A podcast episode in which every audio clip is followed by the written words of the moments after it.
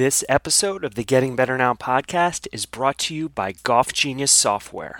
Less work, more fun, more revenue. Whatever you are in charge of, you have an opportunity to make that an oasis of excellence, to make that this little area of life that is so well led and so well organized. And that really is the it's the way life works that if you are if you show that you're able to lead that, um, that really is the pathway to leading more and if you can learn how to lead right where you are, uh, obviously, I that you know my hope is that it would help you figure out, it would help you learn to lead uh, when you are in charge.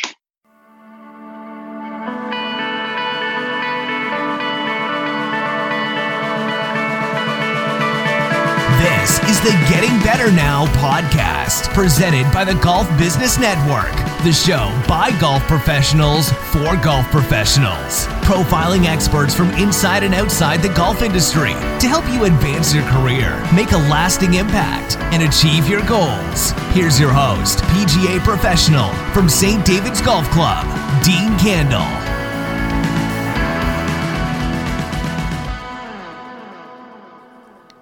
Legendary leadership expert and best selling author John C. Maxwell once said Leadership is not about titles or positions, it's about one life influencing another. Simply put, this quote means leadership is about influence. I point this out because so often when we're in a position that doesn't appear to allow for any influence or the ability to make a significant impact, we sit back and wait until it's our turn to be in a position to lead. When we're given or awarded a new job with a big title that seems to mean we've made it to a leadership position. In our business, this is usually the assistant professional that's waiting for his or her turn to be a head professional so he can finally influence what's happening at their facility. I know from my own experience, I can recall saying a lot of, when I get a job, I'm going to, or if I were the head pro, I'd do it this way. So, if leadership is about influence, it turns out that we don't need a title in order to make a difference. Thanks to our guest today, we're going to learn what it actually means to lead when we're not in charge.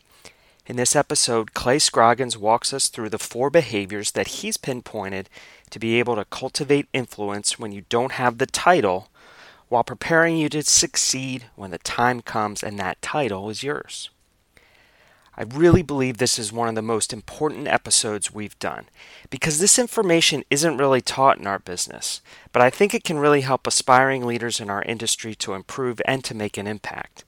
Clay's four behaviors are an outline on how to truly become an A player at your club and someone that stands out from the pack.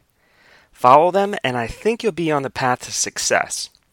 And for those listening that are in a position where we often coach and mentor younger professionals in this business, I really think Clay's information provides a great framework to help guide us through that process. If you're wondering what a church pastor might know about all of this, it helps to get some background on Clay and the church that he's a part of. Clay's the lead pastor for Buckhead Church in Atlanta, Georgia. Buckhead is one of the largest church campuses in the North Point Ministries. North Point sees over 9,000 people on average per week. Yes, 9,000 people per week. So this isn't some little church down the street. This is a sizable organization with a 90 plus million dollar budget and hundreds of employees that impacts thousands of people on a regular basis, and Clay is a big part of that. Not to mention that he works for one of the most influential leadership teachers in America, Andy Stanley. Andy also has a great podcast that I recommend checking out, and his episode with Clay is also a fantastic listen. You can find out more about Clay at clayscroggins.com and pick up his book, How to Lead When You're Not in Charge, on his site or on Amazon. I really highly recommend it. So here it is, our interview with Clay Scroggins. I hope you enjoy it.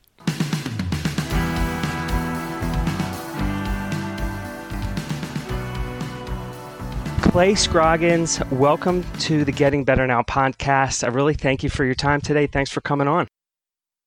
Thank you, Dean. I'm. Uh, I was intrigued by uh, you've got a real, uh, you've got a great market, a very uh, specific niche of people that you're talking to that I thought was really, really uh, a really great way to serve people, which is cool.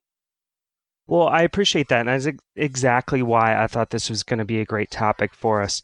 Is so many of the listeners to this show are assistant golf professionals in the business. They're aspiring head professionals, aspiring leaders at their clubs and their facilities. And this topic of how to lead when you're not in charge is directly relatable to them in their efforts to become better leaders before they get to yeah. that position where they have the title. And I think also for people out there that are in a position such as mine where we have these assistant professionals on our staff, this is also, I think, going to help all of us become better coaches and better mentors to help those uh, aspiring leaders kind of get understand how to lead when they're not in charge and how to make an impact on their facilities no matter what kind of facility they're at. So i'm excited about this topic. So thanks again for well, coming on. glad to do it so let's start by giving everybody a little context uh, about uh, North Point, about your role there as a pastor. I think for some people may not be familiar with a church the size and the scale of North Point. We might be thinking about the little tiny church down the street that might yeah. have two full time employees, but that's certainly not what you're involved in as a, as a pastor at North Point, is it? It, yeah, it's a uh, we are a pretty. I would say we're a mid-size organization. Um, we have you know, about a maybe a $90 million budget 2019 total staff about 600 and we've got six wow. locations in the atlanta area and i lead uh, one of our locations. And we'll have let's see on sunday we probably had about 8000 people uh, in our building during the day. And our staff uh, at the location i'm at is about about 80 people. Um, mm-hmm so yeah, that's what I that's what I lead, and the topic uh, of trying to lead, even though you're not in charge, I is I have just found it is a very relevant topic to not just somebody in the church world, not just somebody in the business world, but in golf shops all over all over the world and schools all over the world. Um, everybody knows what it feels like to be in a position where you've got ideas, you've got dreams, you've got things that you think need to happen, and you're having to work not well. A lot of times people try to work around authority, but really the, the hope is to be able to work through authority to be able to accomplish what you want to get done. So, um, yeah, it is a it's a very relevant topic to me, and I hope it will be to your listeners as well. Well, I'm sure it will be. What was it? What was it specifically about your experience before you were in these leadership positions that led you to have a great understanding about this, or or did a lot of it come after the fact, looking back at at your experience before you got to these positions where uh, you're kind of put in a position of leadership? Yeah, it's a great question. I mean, I I would say first of all, I you know, working in a church context where work really we're a uh, we build we we develop content all the time. I mean, that's what we do. Is mm-hmm. we're trying to create content uh, that will help people. And so I was putting together. I was trying to answer the question, "What am I learning right now?" Because I had a I had to give this talk to uh, our staff, and uh, I wrote down that phrase. I'm trying to learn how to lead, even though I'm not in charge. And I think what it was for me was I started realizing that uh, I had gotten a couple of promotions or things that, that, they were they were job changes that seemed like promotions where I was taking on more responsibility, I had more authority, and I just remember thinking, I, so so for instance, at um, one of the locations I was at, I, I did student, I, I, worked with high school students, and so I remember thinking mm-hmm. there are things that I want to do, there are programs I want to try, there are ways that I want to use our building, and I just can't because I'm not the person that uh, is over the whole location. And then I got this mm-hmm. promotion mm-hmm. to become, I moved into the role of being over the location where I had previously thought, oh, once I get there, I'll be able to do everything I've ever wanted to do. And then I got that new job and realized, oh, wow, I still can't do all that I want to do because I'm still not the most senior leader in the organization. And so I think that's what, what it was for me was getting I guess it was really the uh, the disappointment that really happened because of a promotion that, that exposed this lie that I was believing that said that you've got to be in charge mm-hmm. if you want to lead, and until you're really in charge, you just can't lead. You're just waiting to lead. um, the the interesting thing about this, Dean, is that the more I've talked about this, um, I've had the opportunity to sit down with a lot, a couple of CEOs. One of which is the former CEO of the Home Depot here in Atlanta, who mm-hmm. um, I, I, got a chance to ask him about this and say, "Hey, so I'm assuming once you get to be the CEO of a Fortune 50 company, then you really get to lead like you want to lead." And he kind of laughed and said, "You know, when I became the CEO of the Home Depot, I all of a sudden felt responsible or accountable to uh, report to every customer that we had that walked through the doors of the Home Depot. So in a sense, I had more bosses. And really, what I was trying to help, what I was trying to understand, or what I feel like what I was really learning at the time was how it's really influence. It's not authority that makes a great leader. And even when you are the senior most leader, uh, the best way to lead is through influence. And so, um, I don't know, it just gave me a great, I think it gave me a great sense of empathy for people that aren't in charge, for people that are in that second chair or in the second seat, or even, you know, buried in an organizational chart trying to figure out how can I make a difference. And so it's really the, the message that I feel like I have is a message of hope, really trying to help people understand you can make a difference wherever you are because influence is what makes a great leader, not authority.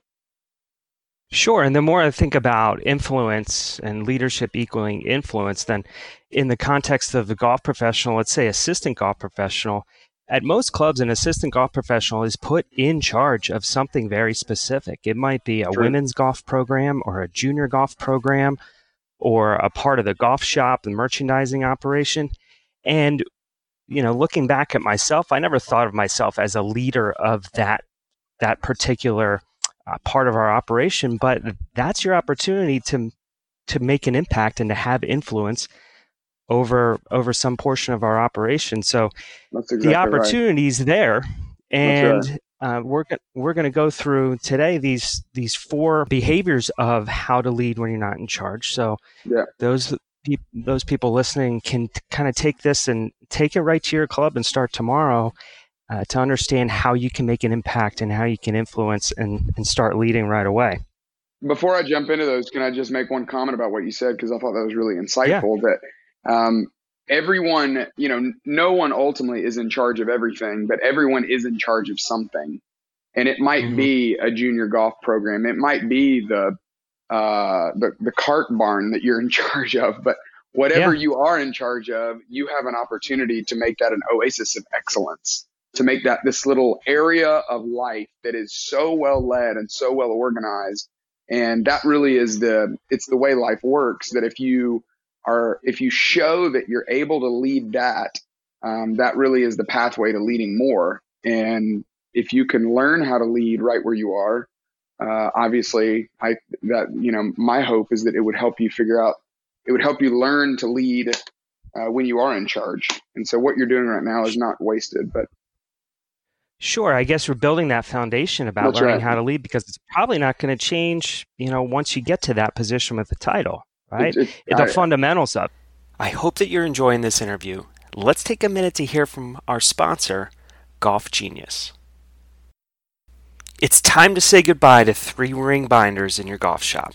Golf Genius Software's new product called Golf Shop helps golf professionals save time, eliminate paperwork, and deliver exceptional service to their club members. Golf Shop streamlines special orders, tracks demo clubs, and automates member communication.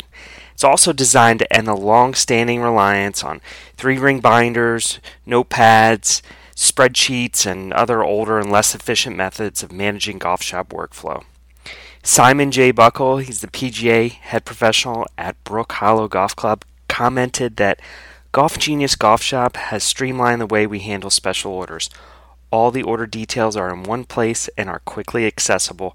We can stay one step ahead of any issues automatically, keeping members informed about the progress of their order and deliver excellent service to our membership.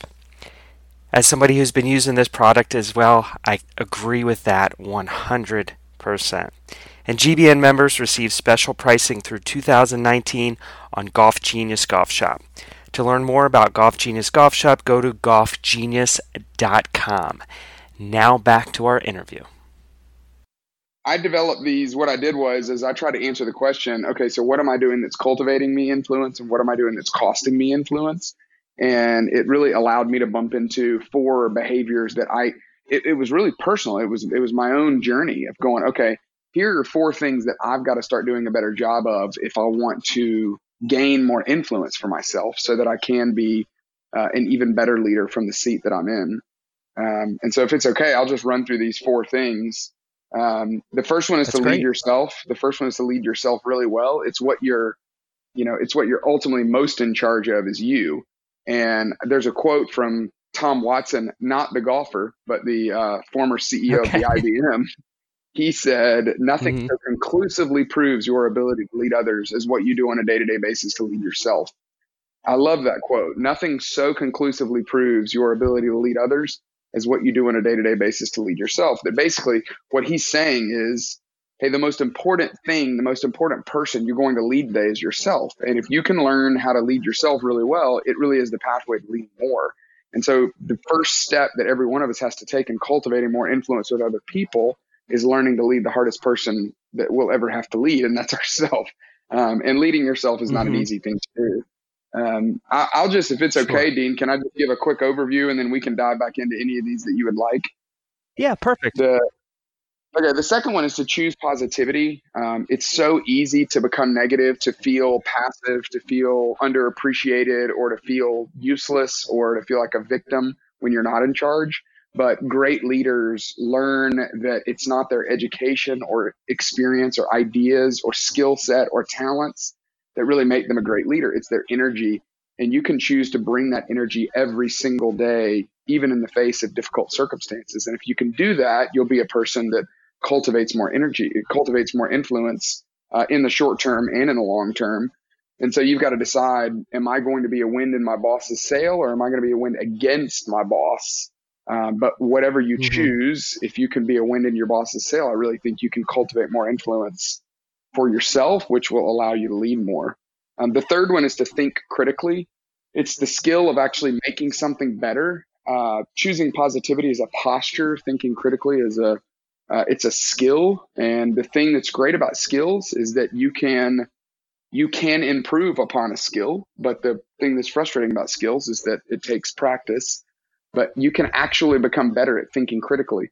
Uh, most people lean one way or the other. They either are naturally positive or they're naturally analytical in their wiring. And if you have an, an analytical wiring, if you're uh, have a high attention to detail, very thorough work ethic, chances are it's uh, thinking critically comes natural to you. But the danger is is that when when you have the skill of thinking critically, oftentimes you it's very easy to slip into becoming a critical person and when we're critical, right. it's just so difficult to develop influence for ourselves because nobody wants to be around somebody who's critical.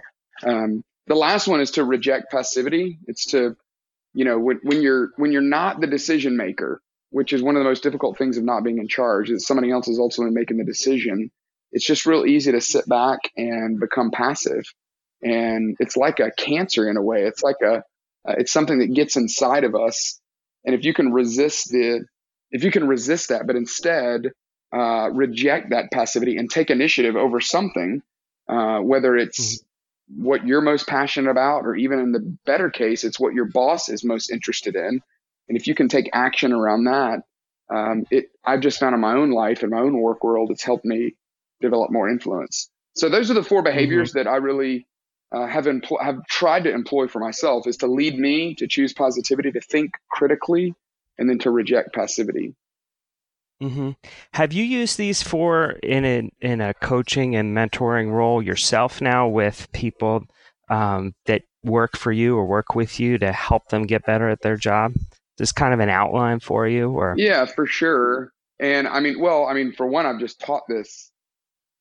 I mean, yeah. hundred, hundreds of times at this point, but we use it with uh, we use it with all of our new staff. We use it with uh, new interns. Um, it's just a way for us to really try to set culture.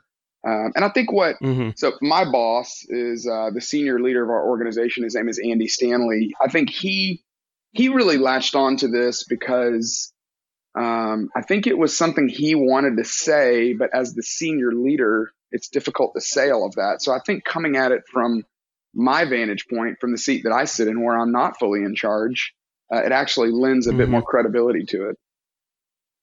Mm-hmm. Because I'm just looking at this and I'm thinking, if you're out there, and you know, in my case, in this business, if you're an assistant professional and you want to, you want a way to be a rock star assistant and to yeah. really make waves at your club, and be somebody that your boss can say, pick up the phone and call, you know, the next great club down the street and say, you need to hire this guy or girl. Like, if you're doing these four things, then you know it's it's it's a roadmap to success just by the the way it sounds. I, I would hope so jump back into a little bit about lead yourself. It seems to me like that's got to start with a decision you make internally saying, yes, I am going to I am going to make an impact at my club or on my operation and understanding that that's, that starts with you and then probably figuring out where those first and foremost where are those areas where you can make an impact right yeah, away? That's exactly right. It's it's becoming more aware of your own strengths, but then also becoming more aware of your own opportunities for growth. And the easiest way to do that is usually the most difficult way is to try to uh, gain feedback from other people on how we're doing. Um, it's wild to me to think about this, Dean, but there's there is feedback that is orbiting your world right now that if you knew it, it would make you better at your job. But we mm-hmm. are so hesitant to go and get that feedback because it hurts. It feels like rejection. And so the sooner you can plow through that difficult feedback, plow through that rejection, and actually take what's in it for you to grow, um, the sooner you'll be able to become a better version of yourself. And ultimately, leading yourself really it begins with understanding exactly where you are because you can't get to where you want to be until you know exactly where you are.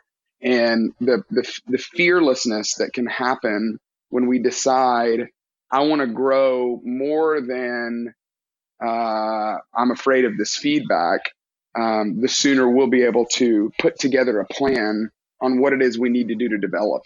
And that's not easy to do, but um, that can be an incredibly helpful aspect of personal self leadership. Mm-hmm. I've talked about it before in this podcast, but I've I've only really done one 360 uh, review in my in my time in the position where I am, and I wish I did it earlier. And and I said, as I said last time, it it hurt to get some of this feedback, but it's been the most beneficial thing that that I've ever done as far as helping me become better, a better manager and a better leader, because I had to face the you know the facts that hey, everything I thought I was doing really well wasn't necessarily the case. So you you talked about it as being kind of just getting past that roadblock of accepting that feedback and using it to help you get better. It's it's tough to do. I'm saying this from experience, but I can't encourage people, you know, more to to just kind of face facts and do that because it's, it's kind of a necessary evil. yeah, I, I totally agree. Yeah, I've I've been a uh, 360s like that have benefited me tremendously. And you're right. There's a little bit of mm-hmm. sting up front because we think, well, what does this say about me? But the more we're able to detach from the or detach ourselves from the feedback, the better we are to receive it. Um, I think too often mm-hmm. we let the feedback tell us who we are, which the feedback is not a source of identification. It's not telling you who you are. It really is just telling you how you're doing. And if you can if you can wade through the how you're doing with a firm foundation of knowing exactly who you are, it'll allow you to receive that feedback in a more helpful, uh, better way. It'll allow you to digest it in a better way. So what if I feel like I decide, okay, I'm I'm going to take these four behaviors, I'm going to implement them, I'm going to make sure that I'm doing everything I can do, and you decide that, hey, I really want to have an influence on this particular area of my golf operation, but we're not getting the support of our boss. Yeah. What can we do to try to help people that are in that situation or feeling that way? Yeah. I mean, that's a very common question because most yeah. people listen to a talk like this and they think, okay, that would be great. That, that would be all well and good, but my boss stinks. Um, and, right. and the truth is, most people work for someone they don't enjoy, unfortunately. Um, so that's mm-hmm. a, it's just a very common, uh, a very common response to this. So I would say, first of all, um, if you're working for a difficult boss right now, what you're doing is not wasted. Uh, there is so much for you to learn. There's so much growth that can take place when you're working for a difficult boss. Uh, why is that? Well, it's because strength is built when there's resistance. It's the very simple form of the reason why weights are designed to do what they do for our muscles, for our own bodies, that the the weight of the weight actually provides resistance, which develops strength in us. And the same is true in your job right now. If your boss is difficult, if your boss is hard to work for, um, there is so much, uh, there's so many gains to be had in a situation like that because you are learning mm-hmm. to develop skills that you wouldn't develop otherwise. And so I, I just would, I know if somebody's listening today and they're working for a difficult boss and maybe they're even feeling a sense of frustration or a sense of disappointment or dismay, I just hope that today can be a day of hope for you to know that what you're doing right now is not wasted. Uh, you still have a great opportunity to grow and you have a great opportunity to grow in ways that you wouldn't grow otherwise. And so know that, just know that it's not wasted. But then, mm-hmm. secondly, um, I wrote two chapters at the end of this book about what is it like to challenge your boss? Um, how do we do that well? Because I knew I was really anticipating, Dean, a question like yours of going, okay, I'm sure people are going to go, all right, so I feel like I've got to go have a hard conversation with my boss now because I've led myself as well as I can. I've been as positive as I can. I'm trying to think critically and bring value to what we're working on. I've tried to reject passivity and take initiative and take action. But my boss mm-hmm. just doesn't see it or my boss just doesn't get it. And eventually I'm going to go have to have a difficult conversation. Whenever, whenever there's something that needs to be changed, there's always a, there's always a challenging conversation that uh, is the prerequisite for it. And so a challenging conversation naturally puts somebody on their heels, makes somebody feel, feel defensive. Uh, but learning how to have those in learning, learning for those to be a common form of your rhythm is a really important mm-hmm. skill mm-hmm. in the professional world. And then secondly, learning how to do it in a way that's that doesn't create defensiveness, but learning how to do it in a yeah. way that creates a bridge of relationship that's heavy, that's strong enough to bear the weight of whatever the change is that you want to have happen. So, um, learning how to do that, learning how to have those difficult conversations, I feel like really is the key. Eventually, it can become the key to seeing sustained change in in your relationship with your boss.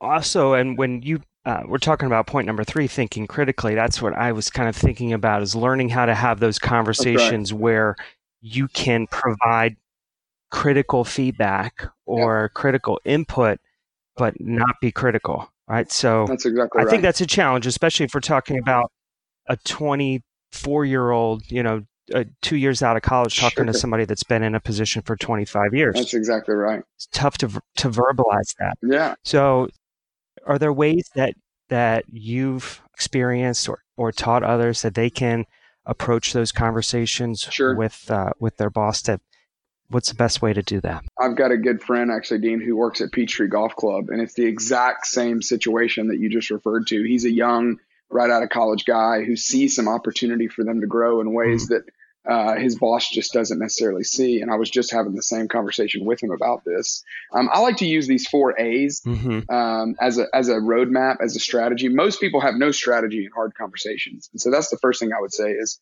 Yeah. You got to have a strategy. You got to have an approach. Um, you got to you, you have to have thought through it. You can't just think that you're going to naturally do well because difficult conversations are difficult for a reason and we are not wired as humans we don't mm-hmm. come out of the womb trained and ready to have difficult conversations. It really is a skill that you have to acquire, but it's also something you have to prepare for and get ready for. Um, just as you would uh, a golf tournament or just as you would a, a, round. I mean, I think about how much time a caddy sure. spends on a green trying to really learn the way it rolls.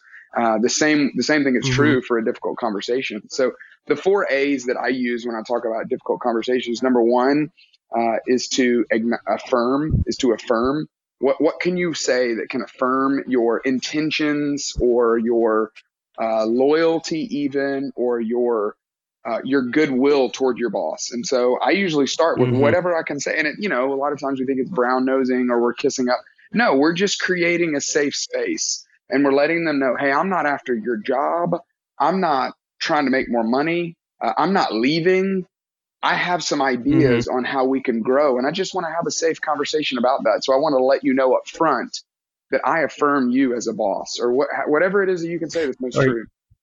You might say, I would, I guess then you might say, I really love working here. I love this club. I really enjoy working, you know, for you. And here's what I'm, exactly. But here's what I've seen. Exactly. Right? Okay. That's a cool. great, to me, you're basically, you know, the way I think about it is what's the worst case scenario that this person's going to leave the conversation thinking that I'm doing? Whatever that is, I try to speak directly to it. So I try to affirm them and just let them know, mm-hmm. hey, I'm not whatever, whatever, whatever. So the first one is affirm. Yeah. The second one is to ask. Um, a lot of times we go in with our barrels loaded, ready to throw out everything we've ever thought of, but we really need to go in with a lot of questions and a lot of curiosity. Um, arrogant people don't ask questions. If you've ever noticed this in life, mm-hmm. arrogant people don't ask questions because they know it all. They don't need to ask any questions. And if you can suspend mm-hmm. your own belief, suspend your own judgment, um, you know that feeling that we all have that I'm, I understand the situation fully. I know exactly what's happening. I've diagnosed it. I already know the problem and I know the solution. Um, you've got to suspend that and you've got to walk in with curiosity mm-hmm. and you've got to go, hey, help me understand why do we allow what we allow? How did that start? Mm-hmm. How long have we been doing that? What are the costs of changing that? Have we ever tried to change it? Okay, we did four years ago. Tell me a little bit more about that situation. Why did we revert back to the process that we currently have? You've got to go in with as much curiosity as possible because your boss sees something that you don't see. That's why your boss is in the position that your boss is in. Right. And to be able to gain that perspective, the only way you're going to gain it is through question asking, is through curiosity. And so I try to encourage mm-hmm. people to start with affirming. Secondly, ask as many questions as possible. And then third, acknowledge what you've heard. So this is a very simple form of communication, but uh, one of the greatest, most powerful forms of communication is just being heard. And you need to, your boss needs to know that you hear him or you hear her and so it probably means speaking back what you just heard. Hey, so let me be clear. What I heard you say is that your yeah. greatest fear in making this change is that people are going to leave the club. Got it. Hey, so your greatest fear mm-hmm. is that this is going to make uh, the day longer for your employees. Your greatest fear is that this is going to cause the people's rounds to go longer, whatever it may be. Uh, to be able to get that out on the table and acknowledge that, hey, I heard you. I heard what you said, that that's the greatest fear. Because whatever their greatest fear is, that's part of what we're negotiating. It's part of what we're managing as employees is we should on every one of our job descriptions should be I'm here to manage the concerns, worries, anxiety of my boss. I mean, that's part of what great employees do. And so if you don't know what those mm-hmm. fears or anxieties are, you can't manage them. And so to be able to acknowledge that back, to be able to affirm, ask, acknowledge, and then to advise uh, and then mm-hmm. to say, hey, here are my solutions. I'm not just bringing up problems, but I'm bringing solutions. If you can have a roadmap like that, it just helps so tremendously. Because what happens a lot of times, you get in the middle of it, you go, oh, this is way more complex than I thought, or this is way more difficult, right. or my idea is actually a dumb idea. It wouldn't work because I didn't know that so and so just told him that that's the reason why we've got to do it that way. So I've got to go back to the table and think about it more. Right. So before I make a fool of myself, I need to ask as many questions as possible. So I think that simple roadmap of affirm, ask, acknowledge, and advise is a great way to approach difficult conversation. Yeah, and I'm thinking about that from from my standpoint. If if uh, an assistant professional, someone on our staff came and and approached a conversation like that, then I, that would be a much more productive conversation because I would know that they have a full understanding, give me an opportunity to say, hey, here's the history behind why we do this this way. Yep. And like you said, maybe you find out that, hey, we already tried your idea. Sorry, it didn't work for right. ABC right. reasons. Right. But yep. that's such a that's such uh, such a better way to have that conversation rather than if somebody barges in the office and says, "Hey, we got to do this," then all of a sudden you're on the defensive, that's and exactly it's not a productive right. conversation at all. Exactly so right. we affirm, ask, acknowledge, and what was the last day? Uh, advise, advise, advise. Yeah, right. where we actually All give right. the feedback. So, looking at these four behaviors, lead yourself. Uh, we went back and dived a little bit deeper into that. Choose positivity. That's simple. That's not very complicated at all. But this thinking critically uh, rather than being critical, I think that is uh, something that we can all get better at. Yeah. And as young leaders, being able to do that is uh, would be a huge positive. And then rejecting passivity. I think we all know that if we want to be good at our jobs, taking initiative, uh, going above and beyond, always goes a long way. Yeah those four behaviors, as I said, just going through this with you, I think that for our listeners out there uh, that are looking to see how they can make an impact and have an influence at their club, make a difference, and be able to make a difference at a club and be able to take it with them to another club and work their way up the ladder, this is an awesome roadmap to be able to do that. Well, so thanks. I think everybody's going to get a lot of this a lot out of this, Clay. Uh, the book is How to Lead When You're Not in Charge. It's been out for a couple years, but uh, ask everybody to you know go ahead and pick that up and give it a read because it will be something that will benefit you if you're not in a leadership position, and I know has also, as I said, benefited me in a way to uh, help young professionals that are working on our staff get better at what they're doing. So that's great. I thank you so much for coming on, Clay, and sharing this with us, teaching us more about this. And I couldn't be more appreciative. Well, Thank glad you. to do it. Thanks, Dean. And uh, good luck with your golf game. Hopefully, you get a lot of golf in this summer. Thank you. Thank you. Thank you. Amongst uh, work and family, Right. it's a challenge for everybody, even us golf pros. So, thanks again. okay, Dean. Thank you so much. All right. See you. This was the Getting Better Now podcast, presented by the Golf Business Network. Head over to iTunes to subscribe so you don't miss an episode, and be sure to rate and review while you're there. For more information, go to golfbusinessnetwork.com.